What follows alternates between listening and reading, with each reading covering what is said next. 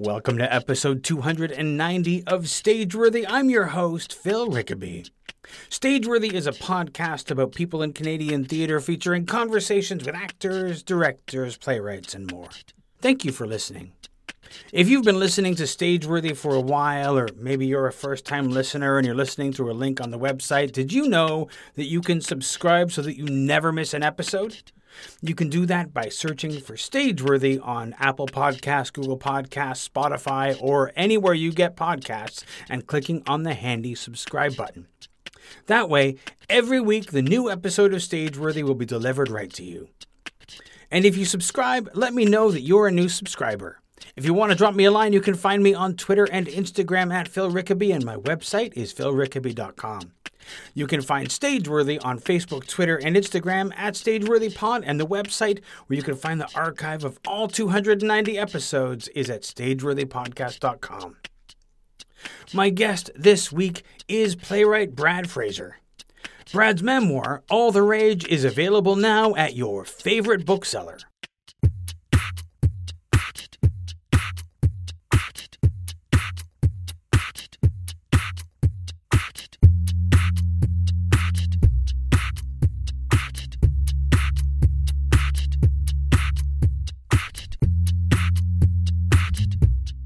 Um, just to, to to get started, the book is called All the Rage, and it's a it's a memoir.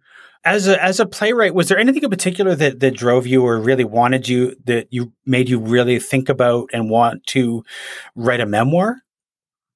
Well, no, I'd been asked to uh, write a memoir a couple of times in my life, and always demurred because I felt I was uh, too young or whatever. But I was uh, posting on uh, World AIDS Day on, on December 1st, as I do every year. I have a whole file full of people who have died, and I post them on Twitter and uh, Facebook, and I tell some stories and that kind of thing.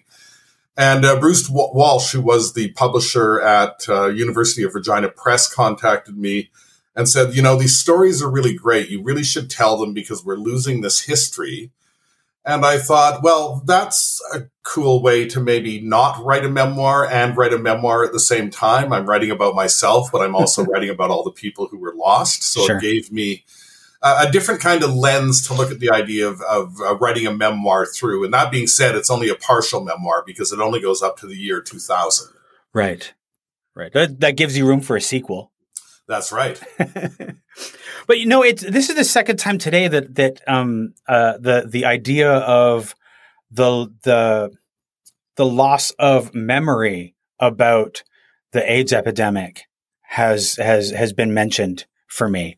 Um, just the fact that that uh, a lot of people who are a lot younger than than I think you or I um, are are growing up sort of thinking, oh, that was must have been a really rough couple of years or something like that, when it was like a decade of people dying. Yeah, at least a decade. It was mm-hmm. actually mm-hmm. about two decades of people dying if you start right. from the beginning of the plague and then go up to where people stopped dying. And that's why I stop it in the year 2000, mm. because that's where people really stopped dying in the same numbers they had been after uh, the advent of protease inhibitors and different mm-hmm. treatments and that kind of thing. Mm. It's yeah, and I think that that that the idea the that forgetting is. I mean, we people do have short memories, and um, because we only we often only think about what's happening right now, and that's what's relevant. Um, and so the idea that that so many people in in the community were were dying in in such large numbers is is something that I think, and because it's not considered a a, a death sentence now, as it was in the certainly in the 80s and up until, as you say, 2000. Um, I think that that that a lot of younger people don't understand how bad it was. No, and you know, we we like to forget things, particularly that were painful. You know, they say a a woman near never really remembers childbirth the way it happened because if she did, she would never go through it again. Or if we've been through, you know, I suffered from spinal stenosis for five years mm. and was in a great deal of pain at that time. And I have a very good memory. But when I look back on those years, they're very hard to remember. And I think that mm. our our brain does something to protect us that takes mm. away a lot of the unpleasantness of memory and kind of dulls it down. And mm you know, I, I, used to talk to classes of, of uh, young people at the universities and that kind of thing. They would read Poor Superman, and I would talk about the AIDS uh, years. And it became harder and harder to tell them the story, to make them understand. So I hope that in writing the book and in evoking the people I knew and, and uh, you know, actually allowing them to be characters and the reader mm. to get to know them, that it would bring some of that sense of immediacy of how horrible it was when mm. people were sick and dying on such a massive level when we were so young as mm. well. You know, yeah. this was happening when I was in my early 20s, this whole thing started. So it really took the bloom out of uh, the joy of gay liberation at the time. Sure. I I remember seeing a picture of I think it was the San Francisco Men's Choir, and it was uh, um, a picture showing the the all of the people who were new to the choir uh, who were post AIDS epidemic were wearing a white sweater, and the three survivors of the of the epidemic uh, were wearing black sweaters. And so I had this massive room of white with just a few people in black, and it was it was like this this really stark reminder of this is is the kind of of of, of horrible uh, uh, uh, uh numbers of deaths that were seen at the time. Well, yes, and, and it also explains why it can be so hard to remember as well, because so many people are gone, mm-hmm. and so many people from that particular generation, you know, the men who were uh, 10 years older than me were the first to go. And then I think the men who were about five years younger than me uh, were kind of the last to worry about it. But mm. within mm. that period, there were, you know, tens of thousands, if not millions of people lost to AIDS. And it was really dramatic and it was mm. really fast. It wasn't yeah. like people were disappearing here and there. It was like people were dying in droves for mm. most of the 80s. Yeah. Yeah. So a lot of the people who, who we would give testament to, who we would give witness to, are people who would have done it. They're dead. You know, there's so few of us from that generation left. Mm that um, it, it's a it's a tremendous responsibility to bear, and I know a mm. lot of people uh, in my age range don't want to relive it, don't want to go back there, don't want to remember what it was like because it was so traumatic and it was so completely horrifying. I think there's also there's also a perception that it's all all right now because uh, through the AIDS epidemic, then we have uh, uh, uh, gay rights that and, and all of the things, all of the the marriage equality and all of that. It came out of the, the AIDS epidemic, and that's all right. But that's something that only people who never lived through it could actually think. I'm sorry. I, is there a question there? No, I guess it's not a question. It's really just sort of oh, like okay. a, a I wasn't quite sure how to respond. No. Yes, that is that is true. That is very true. Yeah. Um, just to turn uh, towards theater, um, I know that that uh, part of your story is is that um, you you grew up you grew up poor and and you had a the, an abusive childhood. So what what took you from that to theater? What brought you to theater? Well, that's a, that's a kind of a hard question. I guess I sort of address it in the book. I mean, you know, it was creativity was always my outlet for my anger, for my pain, whatever it was, whether I was drawing or whether I was writing, excuse me, or whether I was acting, which, you know, came later on. Uh, it took me to someplace else and it allowed me to exercise my imagination. And I think that you know, I'm a very unlikely sort of personality to end up in the theater. I'm from the wrong class. I'm from the mm. wrong background. Mm. And, uh, and to become a writer of all things when I come from, you know, people who, who are not known for their academic acumen, uh, if you will, mm. is, is quite astounding. And I think, you know, I have to say it was, I believe it was my gayness that took me there. I believe it was the fact that I needed, someplace that was relatively safe for queer people hmm. to function, to be themselves, to interface with other queer people. And the theater is better for that than a lot of other places in the world. That's not to say that homophobia doesn't exist in the mm-hmm. theater. There's a great deal of it in the theater, but that uh, as as uh, sort of as it goes, it's not as bad as other places. And also, I really have always been very good of make at making something out of nothing. And for mm. me, that's what the theater is. The theater is incantations and magical gestures that we pass down to one another that create entire worlds out of mm. nothingness. Uh, using just the imagination of the audience. And for me, that's always been one of the most exciting things about doing anything, but particularly about the theater. Mm. Mm. Yeah. Was there, I mean, it, it, uh, in terms of your introduction to theater, was there, uh, I, I, assume that, that that was not something you did as a child. When you were older, did you, um, did you, you stumbled into theater? Did somebody invite you to plays? Like, how did that, how did, how was that introduction? Do you remember how that happened? Yeah, well, you know, there there was drama class in mm. in junior high school, and we did a lip sync version of Jesus Christ Superstar in the eighth grade.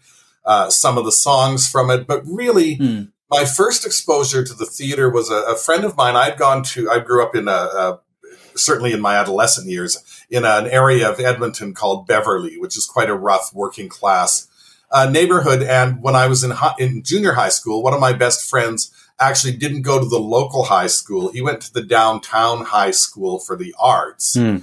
And he did a play in his second year and he invited me to come and see it. It was a small musical in a, a black box theater that was done basically with, you know, hairpins and elastic bands with mm. absolute minimum. And it absolutely blew me away how they created an entire world in that little black space and how well acquitted it was. And the next day I went back to my high school and said, okay, I'm leaving here. I was dropping out anyway. And I auditioned for the performing arts program at Vic Comp. And uh, the next year I moved downtown and started going to the art school. Huh. Wow. And that, you know, there, as students, we got tickets to a lot of previews that there were, um, you know, it was the late 70s. So there were a lot of new theaters opening in town and the Citadel was still there. And John Neville was running it at the time. And I saw some really amazing plays. I saw Equus that first hmm. year the, the new Citadel opened, which was a, a, Peter Shaffer play about a boy who puts the eyes out of six horses. Mm-hmm. And we have uh, beautiful men, male dancers dressed as horses and acting in this play and nudity. You know, I was 17 years old and there was a naked man and woman on the stage. It, it completely blew me away. So, I, I, sort of, you know, came of age with idea, this idea that theater was something that was confrontational hmm. and that involved nudity and violence and things like that. And I thought, well, I come from that world. I should hmm. be very good at this. Eh, you know, when you mentioned seeing that first show that was like elastics and and and and, and hairpins and just put together in this black box, I'm often reminded of of how it doesn't take like in the theater we don't need a lot to create. We don't need a whole set. We don't need a, we don't need, we don't really need chairs. We don't even need costumes. We could just be wearing like uh, uh, plain pants, plain shirt, and we could be a gentleman, a poor person, a prophet. You can be so many things mm-hmm. just because you say you are. There's this suspension of disbelief that exists in the theater, and I can imagine that would have been mind blowing to see that simple play as a as a child at first. Yeah, as a, as a teenager, certainly. But, you know, I get asked a lot because I do work in film and TV a lot. And people say, well, why do you keep going back to the theater? Why do you, what is it about the theater that keeps bringing you back? And it, it was exactly what you just said. It's the fact that if I write for film or TV a scene that is set in Atlantis under the ocean full of mer people and they're being attacked by an octopus, well, then we have to build all that stuff and create it through the computer, and it takes years and years to do it. Whereas if I do that scene on stage and I say we're in Atlantis, and we're with the mer people, and we're being attacked by octopus, and they're just a bunch of actors now suddenly under a green light waving their arms like mer people, and we have someone come and bring a giant rope out and wrap it around them, the audience will see exactly what I told them was there, mm-hmm. but I don't have to make any of that. Their imagination does it. So that that sense of immediacy and also that sense of of no limits that in fact mm. the theater can go much farther than film or TV because again, you know, it, it asks the audience's imagination to do the mm-hmm. work.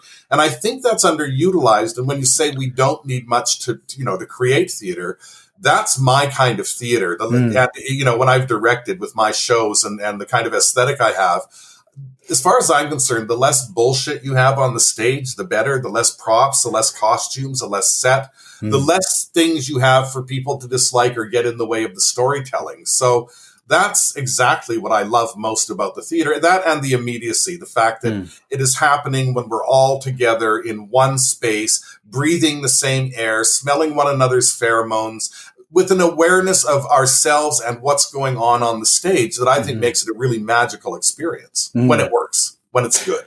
Yeah, yeah. Now, now going into a, a, theater program and just sort of like dropping everything and going in at the time were you thinking i'm going to be an actor or how did you make the decision that that you were going to be primarily a playwright first or was that a decision how did how did that happen well I, I wanted to be an actor and i studied to be an actor i enjoyed acting i don't know that i was particularly gifted at it but i didn't embarrass myself too much but really um, i you know, in reading the plays we were doing in high school, I went, Jesus, I can write a better play than this for young people.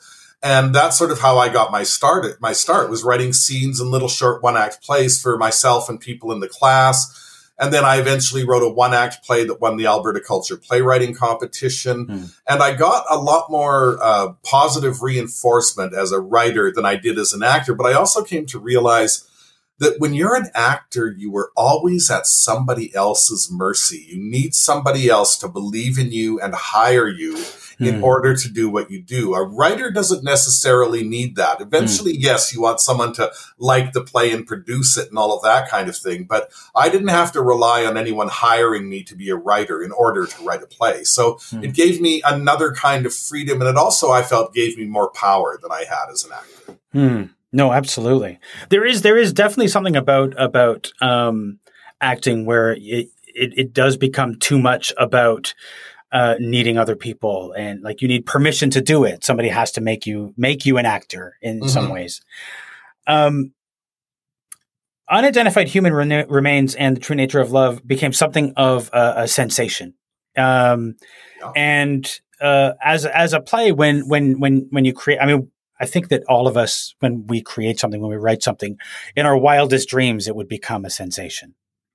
Um, but um, when when it started, when you were beginning to write it, was there a writing process for that play? And how did it like? How was it first received before it became what it became?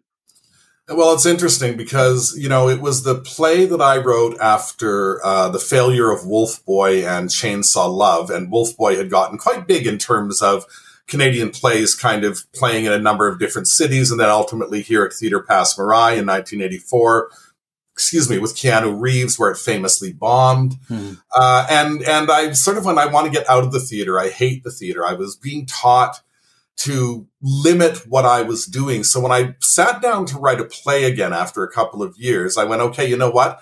I'm going to throw everything they've told me, everything about using one set, everything about the Tarragon well made play with five characters and a certain unity to it. I'm going to throw all that stuff out the window. And in fact, I'm going to do the exact opposite. I am going to have seven characters in my play and they're going to be all ages and all sexualities. I'm going to have multiple locations that we go to and from very quickly. I'm going to write in short, choppy scenes. I'm going to be as rude as I can possibly be. I'm going to be as funny as I can possibly be. And when I wrote it, it was so freeing. It was mm. so. Um, it was also the first play I ever wrote where I was smoking pot while I was writing as well, and I would just, you know, like knock myself out laughing so hard some nights uh, when I was working on it. And when it was done, I felt like I had really achieved something different and something that people wouldn't expect from me. But I couldn't get anyone to produce it for almost five years. Everyone, mm. you know, there were people who liked it, but there were people who also said, oh, it's too rude for us. It's far mm. too hmm. gay for us. It's far too violent for us. And, you know, that old sort of saw that they love at the theater, our audience won't like it. Well, mm.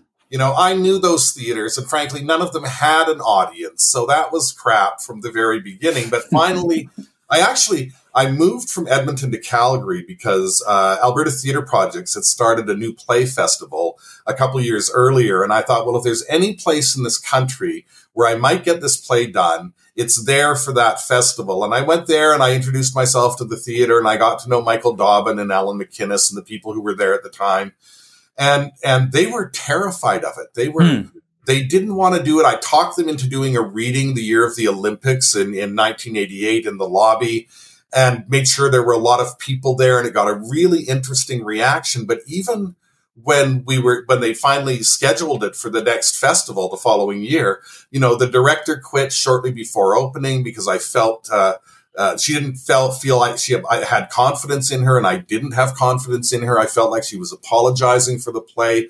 Michael Dobbin, who was artistic director at the time, came out and actually told the audience before the show if they wanted to leave now, he would refund their money. And they basically made that speech before every uh, uh, showing during the festival. And of course, if it had been, you know, an advertising idea, it would have been gold because nobody left. Everybody stayed to see what was going on. Mm. But um, the first audience we had, and it was a fundraiser for the AIDS Committee of Calgary, so it was a very sympathetic audience. There were a lot of queer people there. I mean, the show started, and for the first three or four minutes, there was absolute silence. And then David walked in and said, Honey, I'm homo.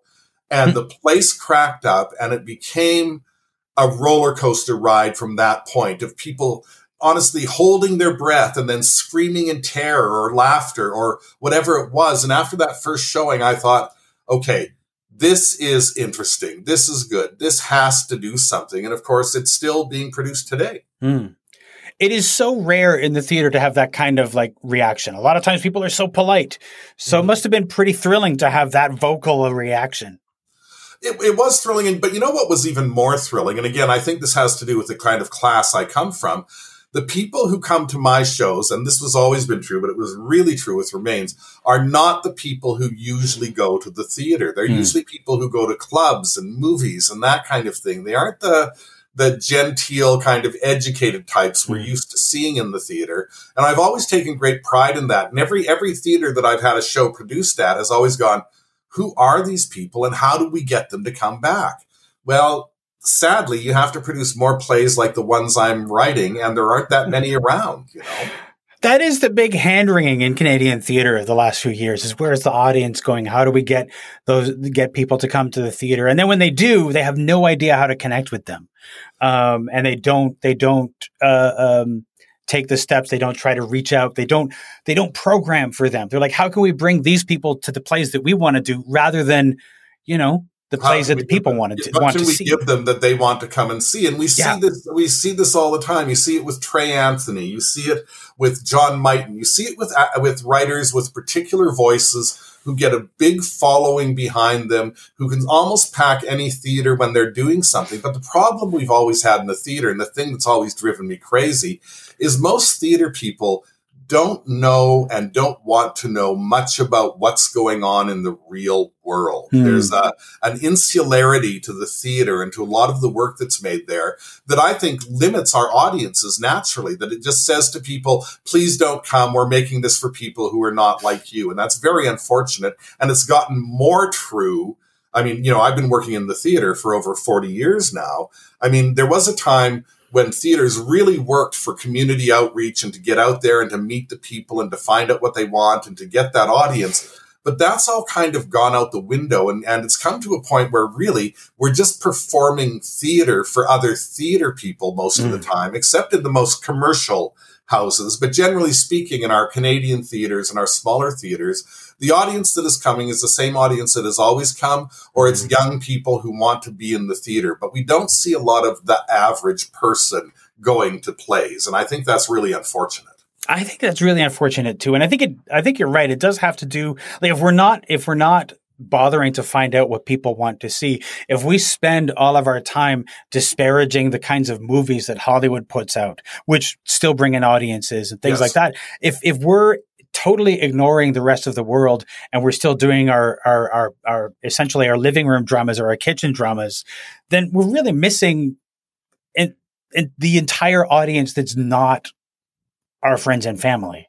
Yeah, and and basically, yes, exactly. And it's a place where academics feel comfortable. And I hate that about the theater because it shouldn't be a place where academics feel comfortable. It should be a place where a great many people feel uncomfortable and also thrilled at the same time. And yet when you talk to artistic directors, and this is as true now as it was when I was starting out, predominantly they work on a level of fear. Mm. They work on a level of non-confrontation. They're terrified that someone's going to write a letter of complaint. They're terrified. They're not terrified that no one will show up because they're going to get the grant money to keep the theater going no matter what. Mm. They're actually terrified someone might show up and respond to what they're actually doing. And I think that's why our theaters have become really not very valid places for the average person to go anymore. No, because it's to me it, it, one of the most the, the things that I always hate to hear, but I've heard it so many times is mentioning a play to somebody. And I saw a play once and I didn't like it, so I don't like the theater.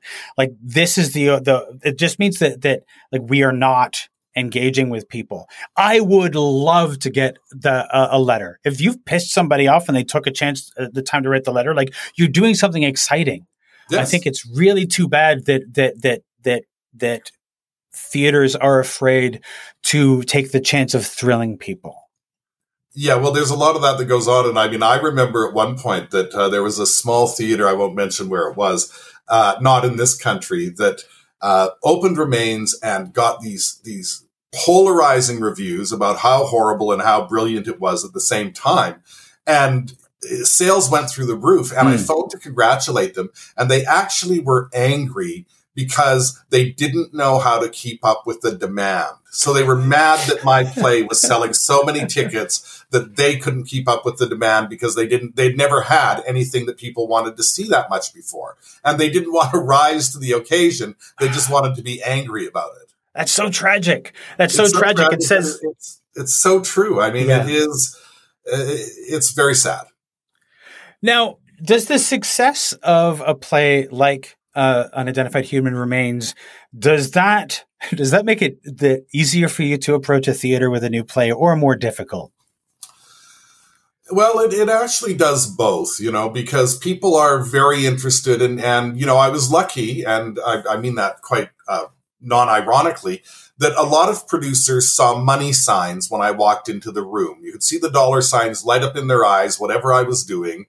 And therefore, there was a period where I could go into a number of different theaters, and, and most of them tended to be more commercial rather than the uh, other kind of theaters, hmm. and say, you know, this is what I'm working on. And they would say, yeah, we're very interested in that. But the problem is, people come in with an expectation that your next project is going to be like your last one. Hmm. And my whole thing has always been throughout my career not to repeat myself, to try to explore different forms and different concerns and different worlds and different mm-hmm. kinds of characters.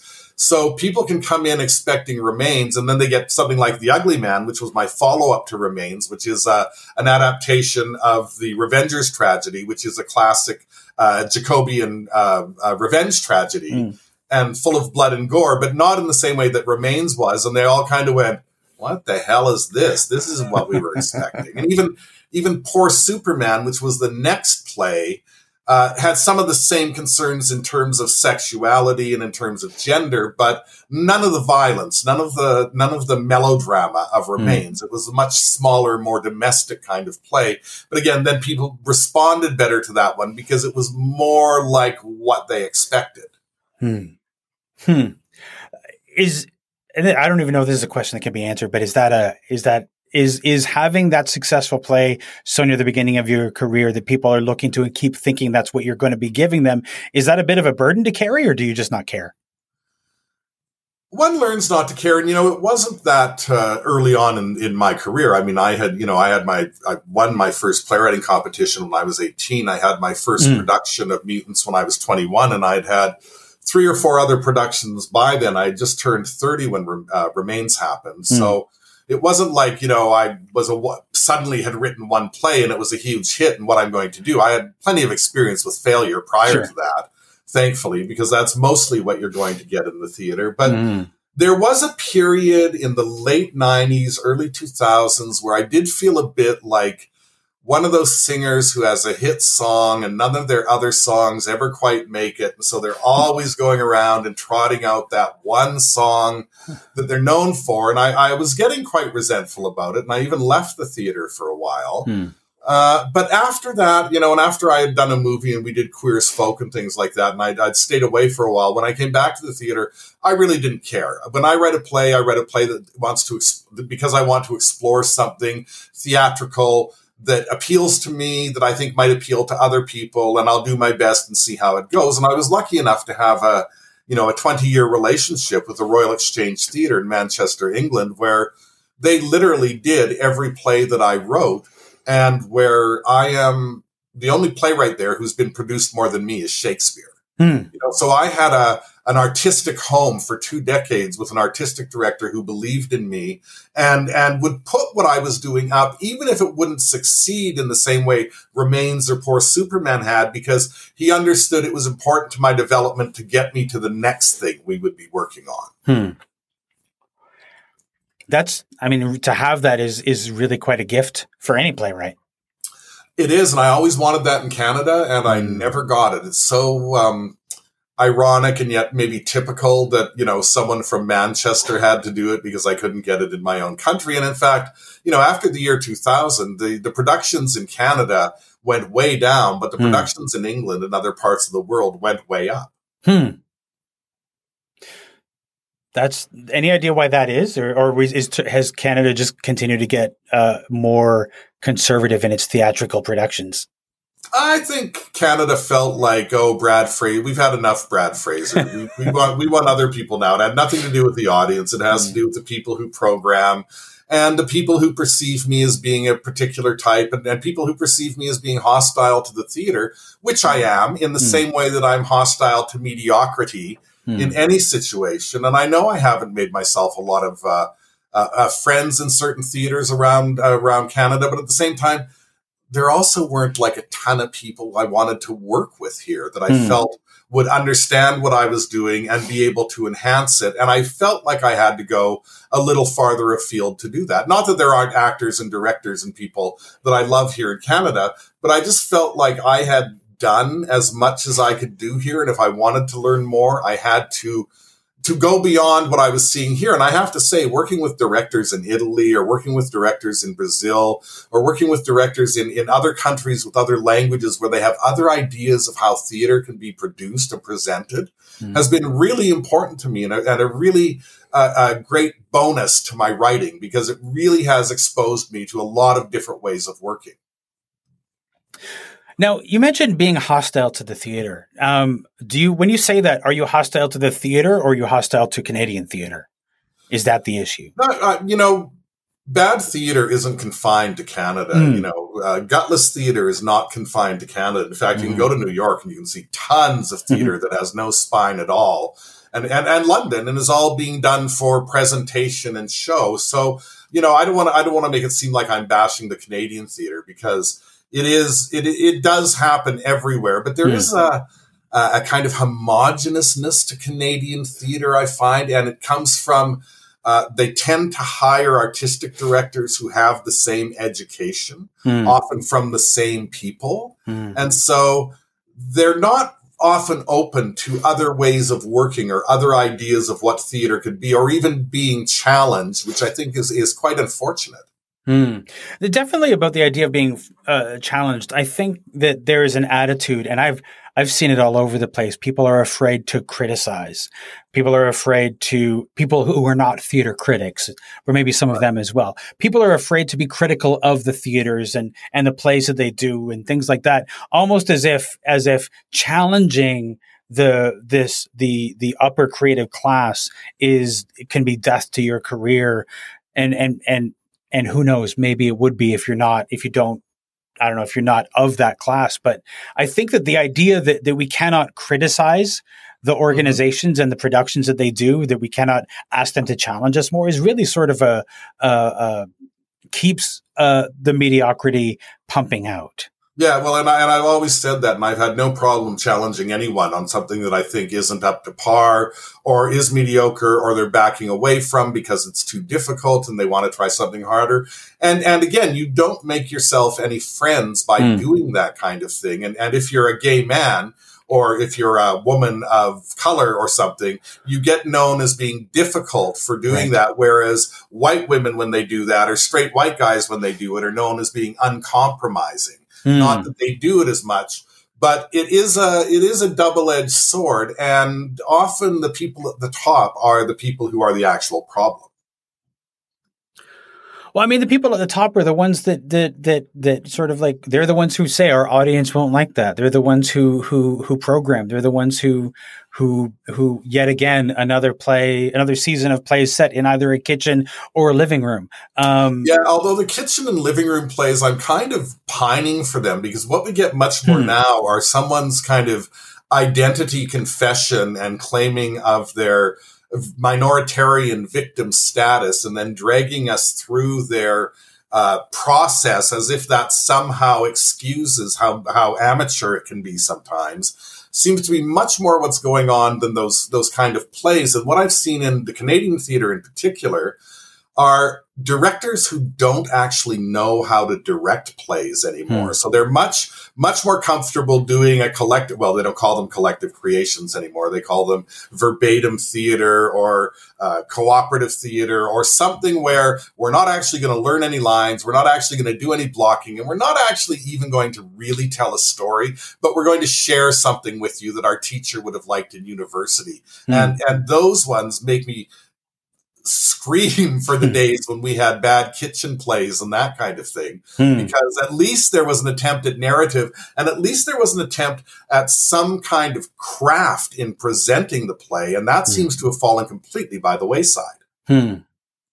I mean, there is something to be, I mean, there is, you have to present something. There has to be a, I don't know, back when I was, back when I was growing up, I was reading all books about theater. They would talk about the tableau and I didn't really understand what that meant. But there needs to be, you know, it, there needs to be it needs to be drama. It needs to look good. There needs to be a uh, there needs to be movement. There's so many things that there should be, and and a bunch of people standing still, uh, uh, uh sharing their verbatim whatever is not. There's a lack of drama in there. Yes, and, and that's because we have developed a theater that is actually afraid of conflict, just like we've developed a world that's afraid of conflict, when in fact, conflict is the only thing that promotes any meaningful or constructive change hmm. a lot of the time. And we've taught young people to be to be afraid of it. And you know, one thing I talk about in in the um, memoir is that I come from a background of conflict mm. and I had to fight for everything I got in my life. And I've never been afraid to do it. And I've never been afraid to walk into a theater and get in conflict with somebody because things aren't going the way they are. But that doesn't, again, make you a lot of friends in mm. the theater. People are very frightened by that, even if it's non confrontational. And not all conflict has to be angry or confrontational. Mm-hmm. It can take a lot of different forms. But you know, the theater is based on conflict, people. You can't mm. be afraid of it on any level. Hmm. No, that's true.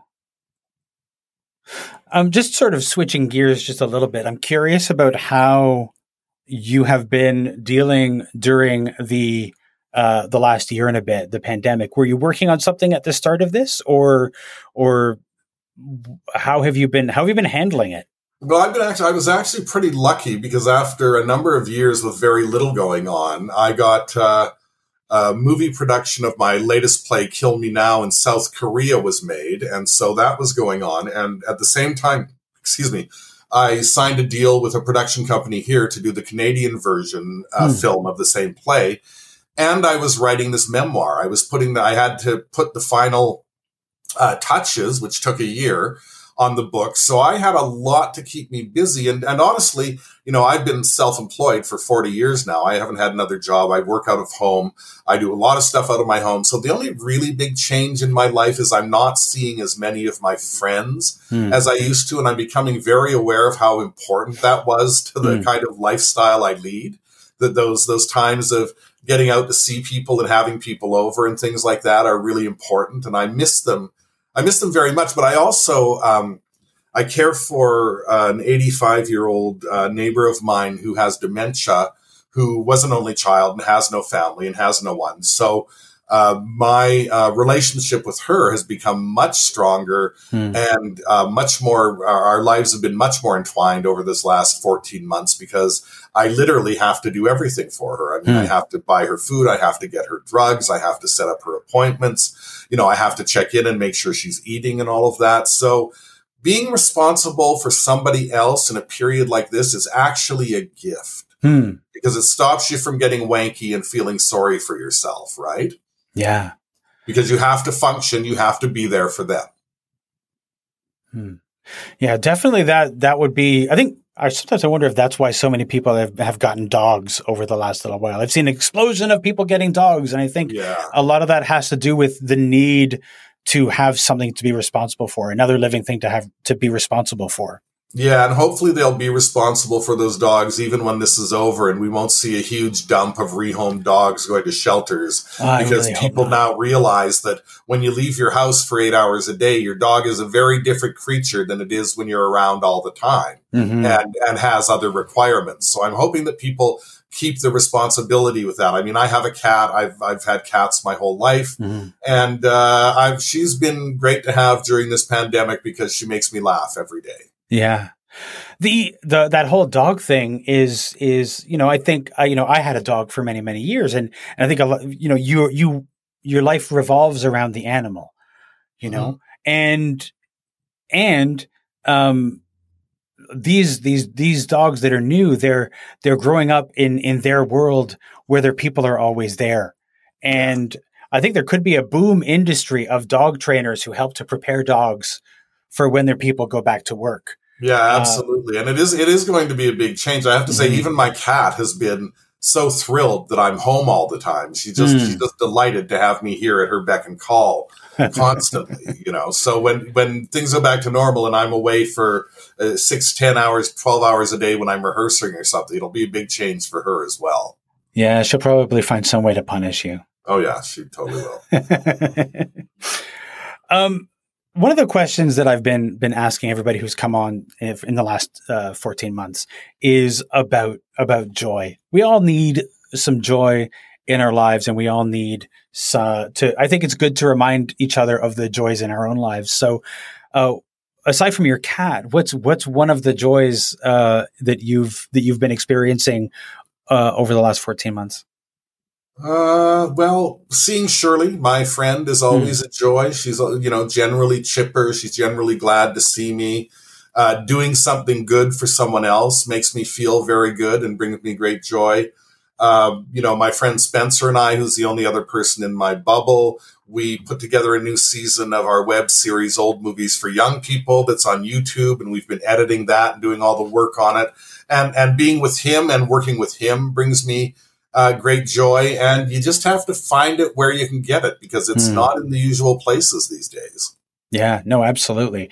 We're all trying to figure out how to navigate, you know, and we're still trying to figure out what is what is not seeing my friends for a year mean, except Yes. on a screen. Yes, exactly. And seeing them on a screen is or talking to them on the phone is not the same thing at all. You know. No, no. And it also puts a, a tremendous pressure on those people in our lives that we do see Mhm. because they are it. They are Yeah. the only people that we see. So they are looked at to supply a great many things that, in my case anyway, uh, are usually distributed about among a larger number of people. Mhm. Mhm. You know, so there can be a, there can be a lot of expectation there as well. Yeah. Now you mentioned uh, uh, old movies for young people. What can you tell me? What what is that? I mean, the title seems to to explain it all, but I'm I'm- curious about about uh, what inspired that and and uh, what Yeah, kind of sure. movies can young people see? Well, um, eight years ago, maybe nine, just about nine years ago, I did my master's at the University of Toronto, and I was the oldest fellow in the class and the gayest. And there was a young guy who was 22 years old, who was straight, who was my exact opposite in the class, and we hit it off really well. We got along great. We became very good friends. He's a young writer. I've mentored him. Uh, he's uh, uh, assistant directed for me. He's stage managed for me. And part of our relationship from the very beginning is once a week, I would show him a movie from the 20th century and we would talk about it. And I would just try to show him something. Often they're queer themed, Hmm. but um, not not entirely, not exclusively. But there are movies that I that I personally like that I think other people would like, and he usually likes them, although not always. And so eventually, we had watched, you know, so many movies. We had talked about them. We went, you know, we should do this and let other people in on it. Let them in Hmm. on the let them in on the discussion because we enjoyed doing it so much. So.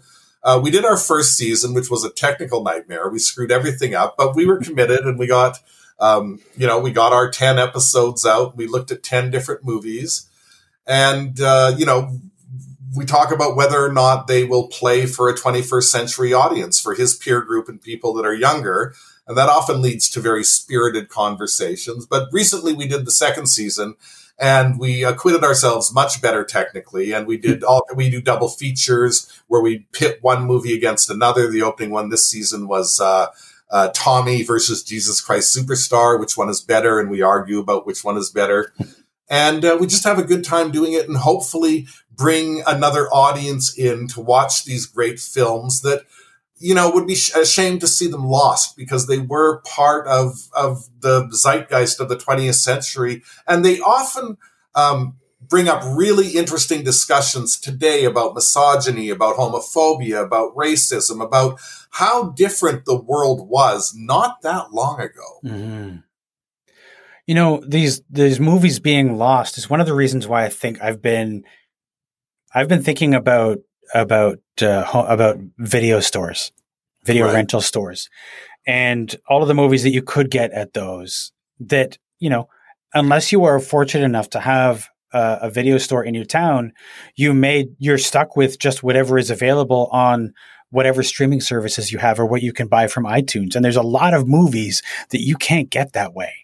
Yeah, no, they're very hard to find, and some of them you have no choice but to turn to torrents and that kind of thing mm-hmm. uh, to get them. But they're out there, and we do try to include where you can find them legally mm. uh, with everything that we show. But you're right; it's with you know uh, even discs and Blu-rays and things. At least you had an artifact that you could go back to. Mm-hmm. With all that stuff uh, uh, disappearing, it just becomes this ethereal, ephemeral thing in the air that that only a corporation owns, and that you can never have in your hands, if you know what mm-hmm. I mean.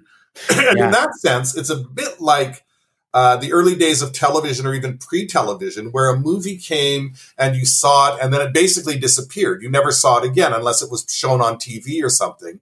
But there were very few re-releases, so mm-hmm. it was mm-hmm. much harder. It wasn't until the 80s when they started releasing video cassettes of classic movies and that kind of thing, and even more obscure stuff. That for you know 20 or 30 years we had this wonderful resource of films that weren't lost because you had them in your hand. Mm. And and again, now we're standing we're we're standing on that that precipice of what happened with so many silent films when they fell out of favor that they were just uh, uh, destroyed, disbanded, thrown away. Nobody cared about them anymore, and consequently, we've lost more silent films than we actually have now.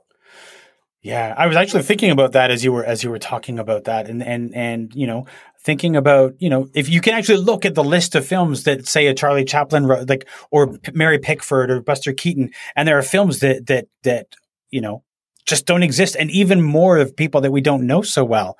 And, I think that you're right. We are there is a danger of of losing access to all of these great movies from the past. So I think it's great that uh, that you're sharing those. And you know, movies are like plays in that way, though. I mean, they are a product of the moment. They are meant to be sold at the time. They aren't mm-hmm. meant necessarily to be watched 10, 15, 20 years from now. And if you look at all of the movies or all of the plays that have been produced, very few of them are worth rewatching, no matter mm. how popular they were at the time. I mean, if you watch, you know, the 70s disaster movies, for example, uh, uh, Earthquake and the Towering Inferno, the Poseidon Adventure, um, they don't speak in our language anymore. They're too slow. They're mm-hmm. too drawn out. The camera work is too static. And we have the same issue with silent movies. We do, mm-hmm. you mm. know, a silent movie every season because I love showing Spencer silent movies. And it's taken time for him to get on board because you're learning a new vocabulary. Yes. You really are. You're learning a visual vocabulary and a style of acting that we don't see anymore. And that's also true of 1940s movies. That's mm-hmm. true of 1960s movies, even 1990s movies mm-hmm. compared to today that every every contemporary audience has a way of looking at films that's really valid at the time but often doesn't last longer than a decade. No. That's certainly true. I remember recently trying to, I decided I was going to, like, I don't know why, rewatch some of the Terminator movies, because why not? And I think I got, I, have, I wasn't quite able to make that adjustment because the movies move, like you say, at a different, as, at a different pace. And I was like, how did I like this? Why is this so boring? And it's like, no, that's the pace that movies moved at at that time. Now we move a lot faster. Yeah, although I will say Terminator 2 is still one of the best movies I think I've ever seen. Terminator, Aliens, and The Bride of Frankenstein are the two be- are the three best uh, sequels that have ever been made, and I can go back and watch them anytime. And part of you know part of the the um, watching it with Spencer is explaining to him why the pacing is different, mm. why we're doing it differently at that time, because of course you know film has been around for over a hundred years now, and we have become very sophisticated in the way we consume it mm-hmm. and what we expect from it, and it isn't at all what it was at the very beginning. But if you watch the very beginning, all of the techniques all of the camera work, all of the innovations were made in the first 20 years of filmmaking, and very little has changed since then. Hmm. It's interesting because because those movies were basically meant to be seen once at mm-hmm. the theater. Maybe you might go back and see it again, but see see it and forget it. They had to lay it out. They had to lay everything out in a more meticulous manner. There were no Easter eggs, no things in the background that you were going to discover later because you watched it a hundred times on VHS. So right. that means that that you you can't make a movie in the same way then as you do now because you just assumed nobody was ever going to see it after that first time. Yeah, well, and it, it's like if you look at the original King Kong, you know, it's like uh, under 90 minutes or just around 90 minutes long. Mm-hmm. We've got, you know, we're in New York and we've got the ocean voyage and we've got the, the, uh, islanders and we've got the dinosaurs and we've got the kidnapping of the girl. We got the trip back to New York and we've got the escape in New York. And, and that all happens in an hour and a half. Hmm. Whereas Peter Jackson's version of, of King Kong is over two hours long and mm. it's hmm. full of all those same things. But the thing is, it was made for a DVD market. It was yes. it wasn't so much made for the theater. I mean, yes, it was made for the theater, but the reason it's so long and episodic is because it, we're used to people picking and choosing the best parts of the film mm. to show someone. I know I do that quite often that there'll be a sequence or something. We don't need to watch the whole film. Just watch the sequence. It's really good. and I think that's the main difference and why the King the you know, the later King Kong is so bloated and so overdone is because it's going to be watched again and again. It's going to mm. be watched in parts. It's going to be watched at home, you know, so it doesn't have the same, uh, the same kind of uh, objective as going to a movie theater to see a movie and then a couple cartoons and a newsreel and let's get on to the next showing so we can make some more money. Hmm. Well, Brad, thank you, thank you so much for having this conversation with me today. I really appreciate it. No problem. I hope it was. Uh, I hope it was helpful.